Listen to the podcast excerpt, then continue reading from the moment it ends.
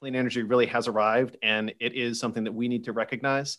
And the, the places like the uh, EIA and others who have consistently underestimated the cost effectiveness of clean energy, I think they need to make sure they understand that this is the new baseline for the industry and we need to be ready to see implementation because people want it and it is the most cost effective answer. Cries of socialism were common political mudslinging in the recent presidential election, but public ownership is actually quite common among electric utilities. Well over 2,000 communities nationwide own their utility company. In the case of Nebraska, literally every utility company is a public entity. Eric Williams, vice chair of the board of the Omaha Public Power District, OPPD, a utility producing 40% of its electricity from wind power, joined me in January 2021 to talk about the advantages of public power. I'm John Farrell, Director of the Energy Democracy Initiative at the Institute for Local Self Reliance, and this is Local Energy Rules, a bi weekly podcast sharing powerful stories about local renewable energy. Eric, welcome to Local Energy Rules. Yeah, great. Thanks very much, John. I'm glad to be here. I'm glad to work alongside so many other communities as we address climate change and work to strengthen our local power systems and our communities. Well, I wanted to start off by just talking to you a, a, little bit about kind of what motivated you, you know, about two years into your first term on the Omaha District Board. What motivated you to run for the board? Why did you want to help run your local utility? I uh, I've been involved in clean energy and climate policy in Nebraska for probably about 12 or 15 years. Um, I helped to start the Omaha Biofuels Co-op. That was kind of my first foray into clean energy. And from there, I got involved with a number of other organizations, including beginning to kind of monitor what was going on at our local public power district at OPPD. And then in about 2017, when I realized that the um, board seat where I live was going to be up for election, I decided that the best way for me to take the next step in clean energy advocacy and policy leadership in our community was to be a candidate for the board of directors. And so I started in the summer of 2017. The election went until November of 2018, and then I joined the board in January of 2019. The primary reasons that I wanted to be a candidate and then a director at OPPD were outlined pretty clearly in my campaign. I was focused on fair rates, public engagement, and new energy market opportunities. In 2015, there was a rate restructuring at OPPD that increased the fixed fee. And that was a concern to me and a number of other people. And I think that really encouraged people who wanted to see some new policy at OPPD to become involved, to run for the board of directors, just like I did, and then see what other ways we could continue to improve our uh, local electric utility. The fixed fee is somewhat of a regressive rate policy, and particularly coupled with the declining block structure that we had, that discourages energy conservation and really hurts the economics of distributed energy generation. And so those two uh, components were, were really what was most important to me. And additionally, the economic and environmental justice component of a high fixed fee, which means that it gets less expensive as you consume more. That was, uh, that was kind of the primary point of my campaign. And I talked about it a lot in 2018, and I've talked about it a lot since joining the board. I mentioned the second component was public engagement. You highlighted that Nebraska is the only all public power state. And so I feel a strong responsibility to represent the people of my district and engage with them so that they feel their voices are heard on the board of directors and then in the policymaking within our local electric utility. The third thing I highlighted was a little bit more technical. I uh, during the campaign I said new energy market opportunities, but that specifically means clean energy, energy storage, beneficial electrification, investing in energy sources that we have here in Nebraska, and finding ways that we can update our policies and make sure that OPPD is really delivering for the people of our district. And so those three things were the central points of my campaign, and they've been the, the central points that I focused on in the first couple years on the board. So we've already kind of touched on this about how all Nebraska utilities are unique in being public power entities. I guess maybe one question about that is just do you feel like that means a significant difference in how customers expect their utility to relate to them in terms of what they feel like they can expect from the utility?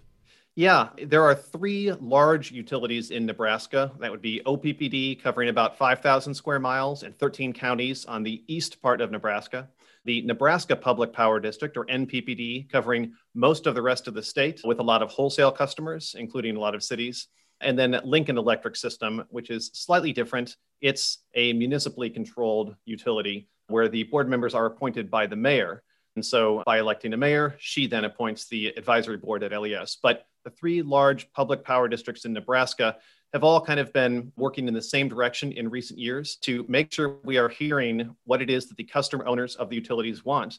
And increasingly, as the Yale Climate Communications study that was just released highlights, more and more people across the political spectrum and across the country desire clean energy from their utilities and they are willing to pay just a little bit more if necessary to make sure that happens. So the public power structure in Nebraska, I think, is doing an excellent job of meeting our mission to provide affordable, reliable, and environmentally sensitive energy to our customers. And I think that making sure that we know what the customers want and that we are setting policy to deliver, I think that Nebraska has a, a, unique and beneficial system to, to make that happen. You know, one achievement already in your service on the board has been the adoption of the net zero carbon electricity goal by 2050. Now, in the grand scheme of things that are happening around the country, it's maybe not as ambitious as some other utility goals that we've been seeing, you know, target dates of like 2030 or 2040, but it seems like a pretty big shift for a utility whose electricity was two thirds from coal based power plants as recently as 2017. Could you share a little bit more about like what are the specifics of the goal? What would it mean to achieve it? And given that OPPD is already pretty close to 40% renewable energy this year, do you think that that calendar could potentially move up? Yeah, so the, the 2010s were a very interesting time at OPPD. We began purchasing wind energy in about 2006, 2008, and then expanding the purchase of wind energy throughout the 2010s up to the about 1,000 megawatts of wind energy that we currently have. So most of the renewable energy we have comes from that source. During that same decade, the Fort Calhoun nuclear station was determined by the board that that was no longer going to be part of our generation fleet. So you mentioned the percentage of renewable or carbon based electric generation that we had. That saw a pretty big shift when the nuclear station went offline. And then, as we've been shifting to more renewable energy, that's what has largely replaced the non carbon but nuclear generated energy. So in 2018, that, that was the first time that a specific goal for OPPD was set that included a reference to carbon and that was to show a reduction of the carbon intensity. There was a lot of discussion and there was a lot of customer owner feedback during that policy update. And so it was the first time that we said, yeah, uh, well, that the board at the time said that um, yes, carbon should be one of the things that we measure and monitor and are held accountable for in our public utility. In 2019, when I joined the board, there were a couple other new board members as well. And one of the things that we uh, collectively agreed needed to be reassessed was what's called Strategic Directive Number Seven on environmental stewardship. And that's where we set the outcome that we're looking to monitor. That's where the 20% carbon intensity reduction metric was set originally. And, uh, and the board decided that rather than measuring carbon intensity, the most important measurement should really just be the absolute amount of carbon. And so in 2019, that policy was updated to say the net zero carbon by 2050 in all of our operations. And so there have been a couple times recently where that has been discussed, but I think the recognition that carbon intensity is good, it's, it's good to reduce your carbon intensity, but that isn't really what controls the, the primary desired outcome that we want to have an impact over, which is reducing the causes of climate change. And so if you reduce your carbon intensity, your absolute carbon emissions could still be increased. I think in 2019, it was collectively decided that the best way to serve the environmentally sensitive portion of our mission was to update that to say a net zero carbon goal. And, and from OPPD setting our goal, I think that's demonstrated kind of uh, the path forward across the state. Just a couple months ago, Lincoln Electric System established their own net zero carbon goal with the date of 2040. And Nebraska Public Power District is currently in the process of doing a decarbonization study to determine what will be the timeline and the uh, level of carbon reduction that will be the best for their customers as well. So I think since OPPD began the discussion in 2018 and made that big update, there's really been a lot of progress in our state. And I think um, we have a bright future of continuing to deliver improvements in those policies by, by all of the major utilities across Nebraska.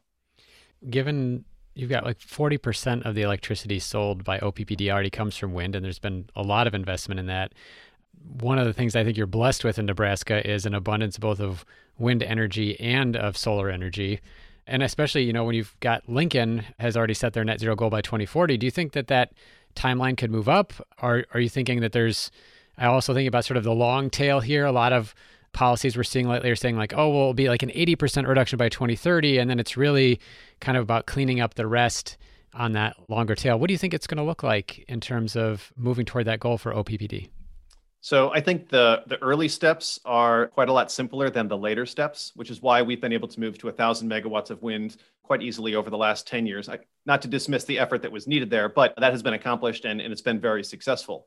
I mentioned that our metric is under Strategic Directive 7, and a lot of specific alphabet soup policy stuff has been, uh, has been a new experience for me. But after the strategic directive, we have a strategic initiative, which is called Pathways to Decarbonization.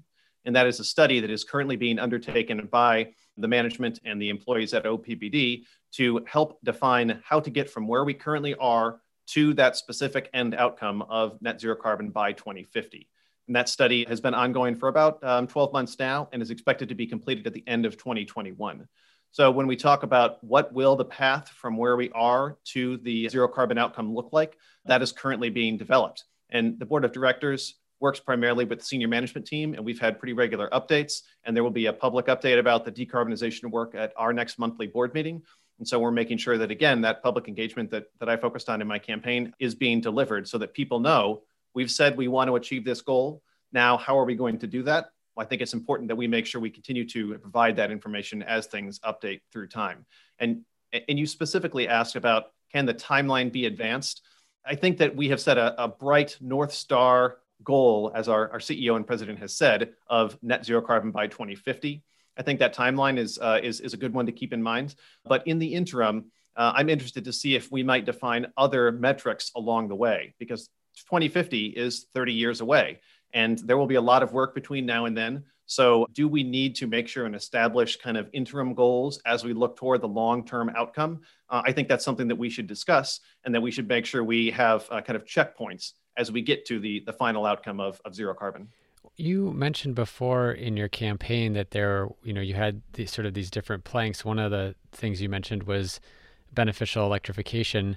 I'm curious if you think there are some areas of innovation, whether it's around technology that is used for generation or smart technology for managing energy use, or in policies, you know, like around the structure of bills. You mentioned that the fixed fees and the declining block rate were things that have motivated you to run. Are there things like that that you are interested in bringing to the table at OPPD? Yeah, absolutely. I think the innovation in our electric utilities, both public and private, should be both in the technology area, but also in the policy area. So, beneficial electrification, such as our transportation sector, getting electric vehicles on the road and electric um, trucking fleets and electric transit, that will all represent an increased demand on the on the electric utilities. And I think that's a big opportunity for us to recognize that we have new customers who want to reduce their own carbon emissions. And you see those goals showing up at all kinds of corporations in, in all kinds of areas across the country. And so uh, I think we need to be ready to receive that additional demand and make sure that it both helps them to reduce their carbon by electrifying, but uh, that we also are prepared to deliver that electricity in a clean way. And when new demand comes online, we need to have policies that support that. We certainly want the cleaner outcome of electric transportation, for example, to be an economically competitive choice as well. And the cost of EVs is dropping very, very quickly. And the efficiency of an electric motor is so good that it is generally cheaper per mile to drive an electric vehicle. And so we need to make sure that we are prepared for when those other demands for electricity start showing up from other sources, that we have policy in place and technology able to deliver on helping our community partners to, to achieve their own decarbonization outcomes. And so, yeah, um, the rate structures related to electric vehicles, that's a, that's a critical area that we are currently investigating to make sure we have a policy that supports bringing in that new demand electric water heaters in homes. That's going to be another area where there's going to be a lot of opportunity.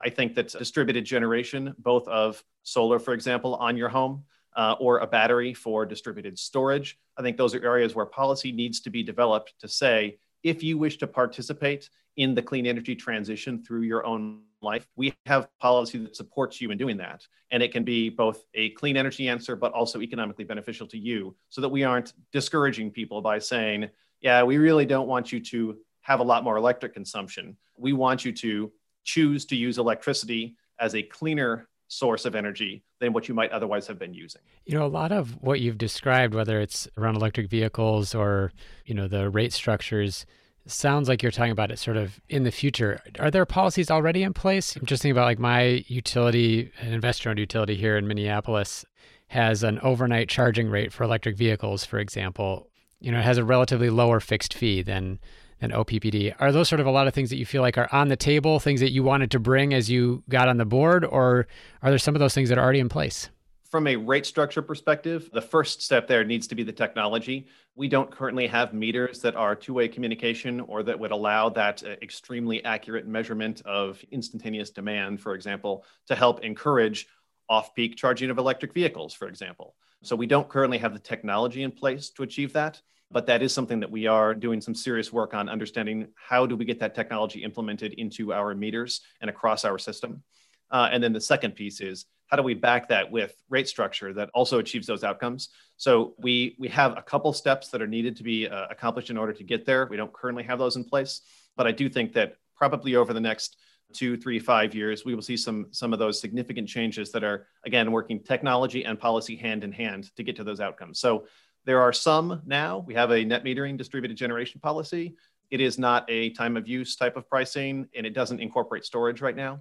But I do think that over the next couple of years, we are going to see a lot of updates to the existing policies to say we recognize there are a whole host of other opportunities. Let's make sure we encourage and bring that into our system as well. We're going to take a short break. When we come back, I ask about why utilities are making the clean energy shift, the issue of coordination between public utilities, states, and cities, and whether public power provides an edge in delivering what customers want. You're listening to a Local Energy Rules interview with Eric Williams, Vice Chair of the Board of the Omaha Public Power District, about public power and clean energy. Hey, thanks for listening to Local Energy Rules. If you've made it this far, you're obviously a fan, and we could use your help for just two minutes. As you've probably noticed, we don't have any corporate sponsors or ads for any of our podcasts. The reason is that our mission at ILSR is to reinvigorate democracy by decentralizing economic power. Instead, we rely on you, our listeners, your donations not only underwrite this podcast, but also help us produce all of the research and resources that we make available on our website and all of the technical assistance we provide to grassroots organizations. Every year, ILSR's small staff helps hundreds of communities challenge monopoly power directly and rebuild their local economies. So please take a minute and go to ilsr.org and click on the donate button. And if making a donation isn't something you can do, please consider helping us in other ways. You can help other folks find this podcast by telling them about it or by giving it a review on iTunes, Stitcher, or wherever you get your podcasts. The more ratings from listeners like you, the more folks can find this podcast and ILSR's other podcasts, Community Broadband Bits and Building Local Power. Thanks again for listening. Now, back to the program. For what it's worth, we had an interesting challenge getting the utility here to do an EV charging rate in part because initially they they also don't have the two-way meter communication and so they wanted to install a, full second meter in order to allow the overnight charging and they did manage to reach a compromise actually with the public utilities commission here to use internet connected car charging infrastructure so that the customer doesn't need a second meter. They would actually just read the data right off of the charger. And in some cases actually uh, and in a way i can imagine would be useful for public power the utility is going to own that car charger and service it and be responsible for it and then also use it for the information and metrics. But it was a nice shortcut to the idea of doing like an advanced metering rollout which can obviously take a long time and, and be fairly expensive too and, and we have taken some steps in that direction we have a, a partnership for a smart thermostat program which allows people to get a discount when they purchase a smart thermostat. Preliminarily, that was just Nest, but we expect um, two more products to be introduced this year. And so that is a partnership with a third party who helps us with some of the peak demand management, for example, through some of that smart communication technology. In the area of electric vehicles, we have an incentive for electric vehicle chargers, and that is specifically because we then ask for some access to data to, to see how does the electric vehicle charging impact our system, both at the small scale on the transmission side, but also at the large scale. And so we have taken some of those interim steps. We are in the position where our meters will need to be upgraded in the next few years. And so i think it's a it's a difficult time to say we've got to wait for this other piece to be accomplished. And that can be a little bit anxious to say you know we know something big is going to happen when we do the um, the next install of the of the meters because they've reached the end of their normal service life that will be a time when a whole bunch of additional options become available so you're right. We have also taken some of those interim steps by using external communication networks, um, wireless. But I think the the opportunity is right on the horizon, and that's why I'm so excited to see that become available in a couple of years. Right. You referenced the Yale Climate Communication Studies, you know, as just one of the places where we've seen uh, surveys showing broad support for clean energy among most Americans. But despite that, we've seen for some utilities, even those that are publicly owned, like OPPD, have been slow to move toward things like wind and solar. You mentioned it's in the past decade already, there was a lot of purchasing of wind power by OPPD. But what do you think has been changing in recent years? You know, your election, I think, is an indication of it, as, and with your commitment to addressing climate change. What, what do you think has been changing in Nebraska or, or in other places around the country to shift utilities to be more open to renewable energy and to net zero carbon goals? I think specifically with OPPD, you ask about accelerating the timeline. Uh, my first point would be that the board and the management over the last 10 years have done a great job of moving forward with wind energy, which is a resource we have in abundance. So we have taken some pretty good steps so far, which is how we're at 40% already, which is higher than the national average. So we're, we're very proud of that. Secondly, there was an update to OPPD's mission statement a few years ago. And a lot of public utilities in particular have a mission that revolves around affordable and reliable electricity. But most of them, including the American Public Power Association, have updated that mission to have a third and co-equal primary objective for the utilities and, and for, the, uh, for the industry more broadly, which is to be affordable, reliable, and environmentally sensitive. And so when that change happened, I think that represented recognition by the board and by the management that the customer owners do want to see a recognition of this other value equally incorporated as we make decisions about what type of generation are we going to have, what type of technology are we going to apply. And so making an update to the mission statement of the utility, I think was another big step forward. And that I think comes on the heels of an increasing and uh, more broadly understood desire from the public to have more clean energy study after study has highlighted that people want clean energy.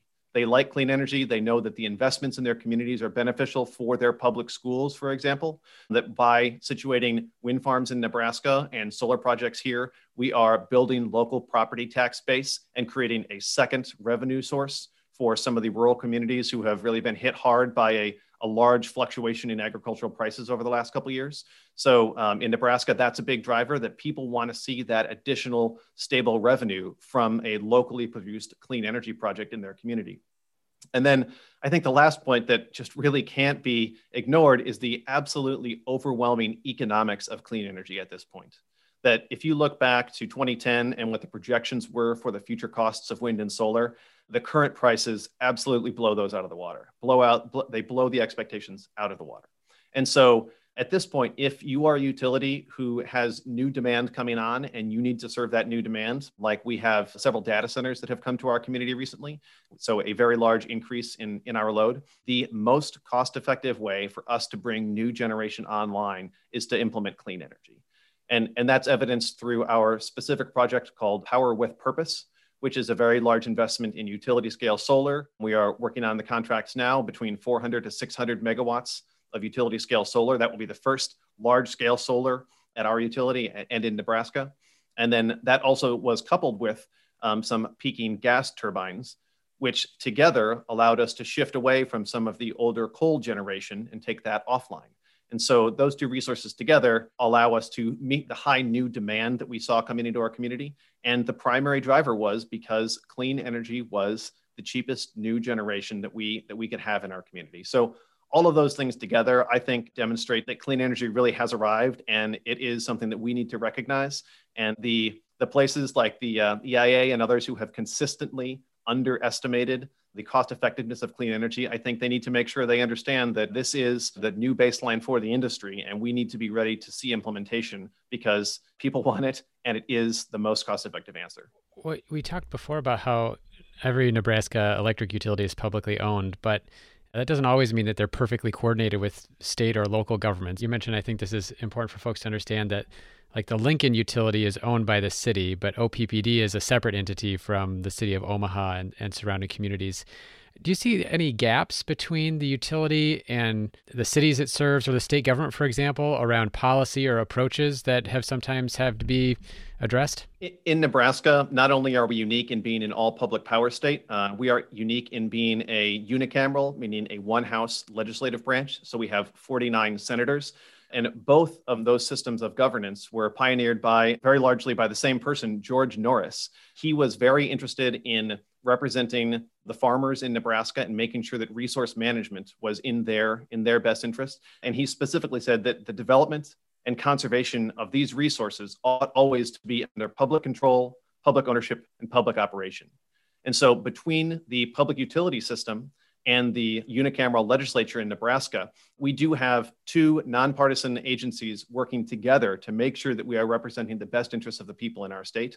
And so I think that we have done a, a good job of partnering on, uh, on advancing policy in the state of Nebraska. There's currently a bill in the legislature that would set a clean energy standard across the state for the electric utilities. And that is based on the same goal that we have, which is the net zero carbon by 2050.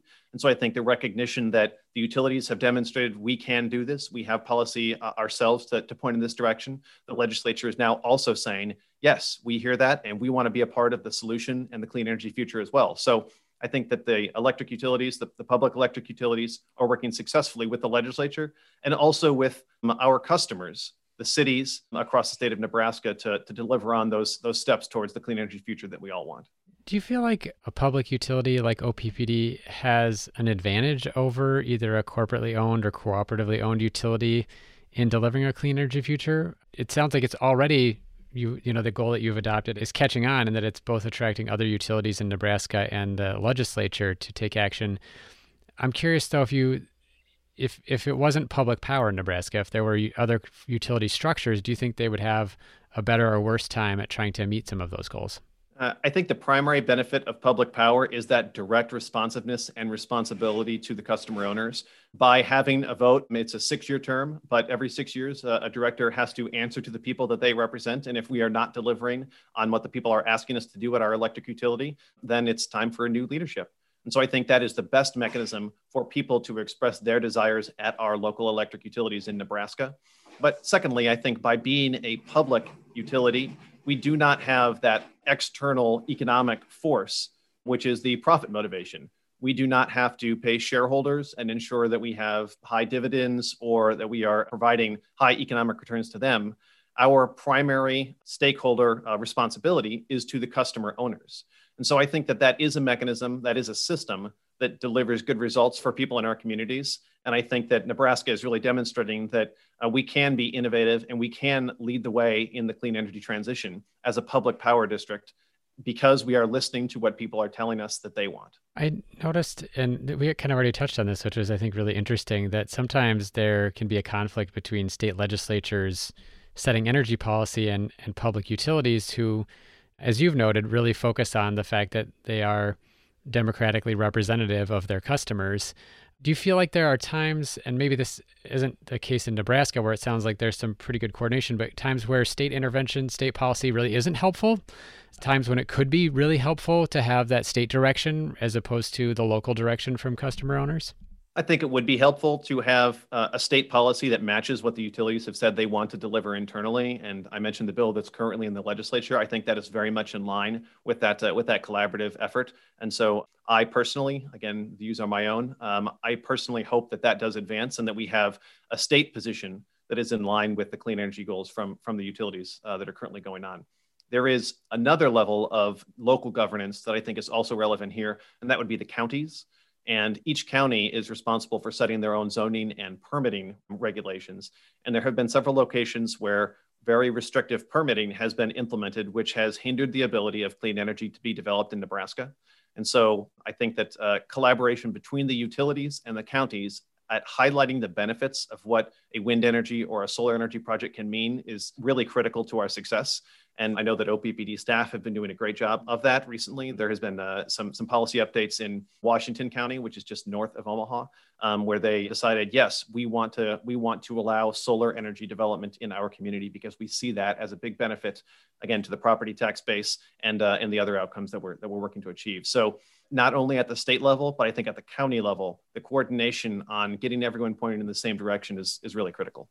Eric, I just want to say thanks again for taking the time to talk with me. I just have one other question, which is what advice would you give for residents of other communities where their public utility maybe isn't making some of the same steps forward? You know, at OPPD, as you mentioned, 40% renewable is better than the average utility. What do they do in a, in a place where they're in one of those below average places? How can they make a difference?